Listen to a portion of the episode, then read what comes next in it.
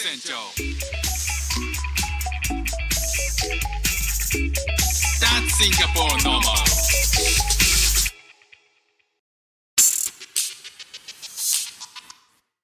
どうもフック船長です。シンガポールで3歳と4歳の息子の子育てをしている主婦です。このチャンネルは英語学習のことや海外生活で面白いと感じた日本との文化や価値観の違いそこから改めて感じた日本のすごいところなんかをお話ししております。さああの昨日のねエコー配信えー、聞かれた方ありがとうございます。エコーがかかった配信からですね、えー、学習をして、えー、今日はエコーがかかってない状態でお届けしたいなと思っておりますが、あのこの前あの日本に一時帰国をしてきて、え2週間滞在したんですけども、まあ、その話がねいろいろ積もり積もって話したことたくさんあるんですけど、まあ、その前にですねあの海外勤務者の一時帰国制度って何なのかっていうねその役割とかどんな風に過ごすかとかっていうの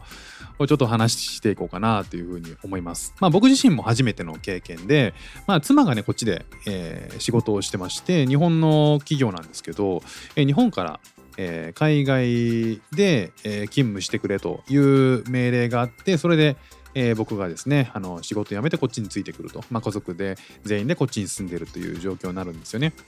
でこの一時帰国っていうのは日本の入国する時に、えー、まあ普通に日本に在住の人が、えー、日本に戻ってくるって帰国っていうのと、えー、日本に一時的に住んでいるんだけど一回外に出てまた戻ってくるっていう、まあ、再入国とか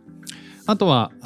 改め、えー、初めて日本に、えー、旅行に来るとか、えー、なんかこう新しくビザを取得して日本に来るっていう新規入国、まあ、そういった種類に分かれて一時帰国っていうのがあるんですね。まあ、一時帰国っていうのは海外に、住んでいることをベースにして日本に一旦戻ってすぐに帰るよっていう。なので短期、えー、短期的に帰ってくるよって短期的に入国するよっていう意味を持ってるのが一時帰国なんですけど、まあ、これ自身は、えー、別に制度でも何でもなくて海外に住んでる人が帰りたい時に日本に帰ってくるっていうまああのそういうことなんですけどね。ただこれが海外勤務者こう日本、えー、の企業で命令で海外に、え、勤務している人っていうのはえー、大体の場合がですねおそらくこう会社が、えー、用意してくれる制度でもあるわけですね。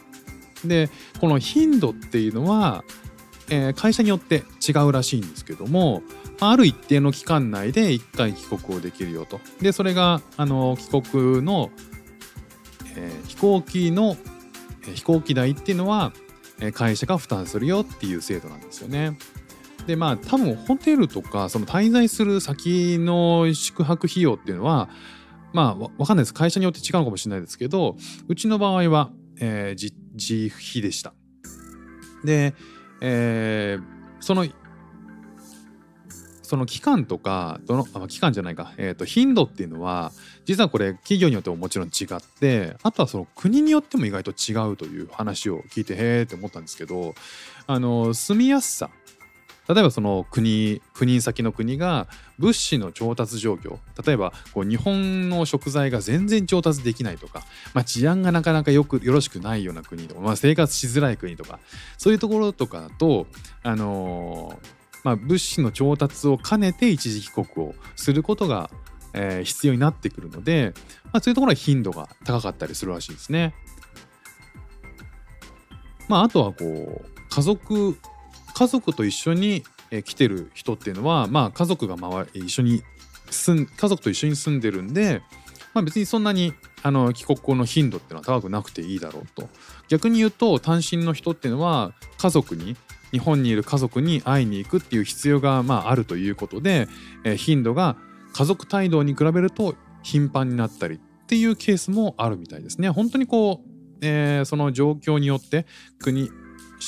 えー、国によっても違うしその企業によっても違うということなんですけど、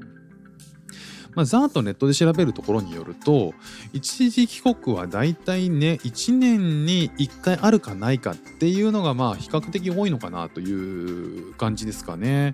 うちはですねなんかあの2年に1回と決められてるらしいので、えー、今回、えー、とに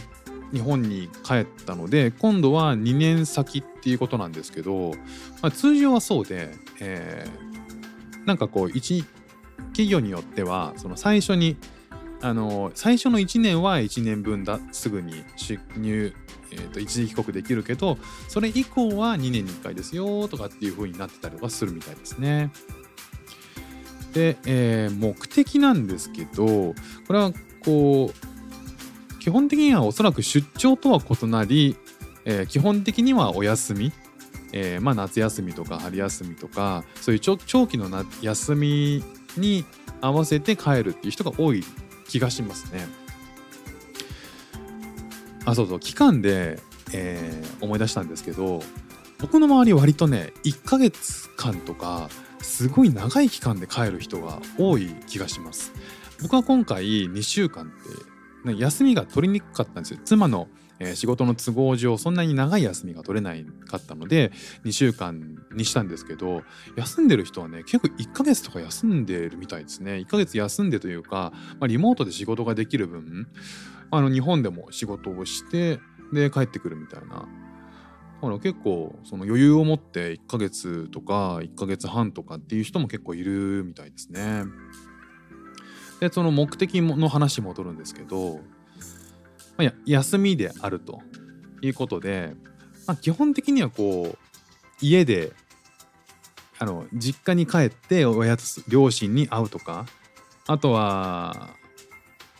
あの日本に帰国して買いたいものを、まあ、日本その国で手に入らないものを買って持って帰ってくるとかね。そういうことに使う人が結構多いんじゃないかなと思います。僕も今回そういうふうにしました。で日本にいるまあ、知り合いに、まあ、会う機会にもな会う機会があるのでその機会に合わせてねこうシンガポールからお土産を持って帰ってであげるっていうことで、まあ、シンガポールでいろいろお土産をねあの妻も選んでましたけどね。まあただこう一時帰国が何回ももうやってる人にとっては慣れてる人はもう何も持って帰らないんだろうなって気もするんですけどねで行きはできるだけこうトランクをスカスカにして帰りギチギチにして帰ってこようっていう意気込みで今回帰りましたね。なんかあの4つトランクケースを持って、えー、子供のまあ服とかもね夏場なんで最低限でよかったからそのスカスカのトランクケースの帰りはお土産とか、えー、なんかこう日本の、まあ、子供の服がね結構少なくなっててシンガポールであんまり子供の服でいい感じのこう可愛いやつがなかったないんで、まあ、日本に帰って、えー、大量に買って持って帰ってきました今回はね。なのでこの実家に帰る帰って僕の場合はお墓参りしたりして、えー、日本のものをね久しぶりに食べてまあこれもねいろいろ話したいこといっぱいあるんですけど日本のもの本当美味しいんですよね。であとはこう日本でしか手に入らないものとか、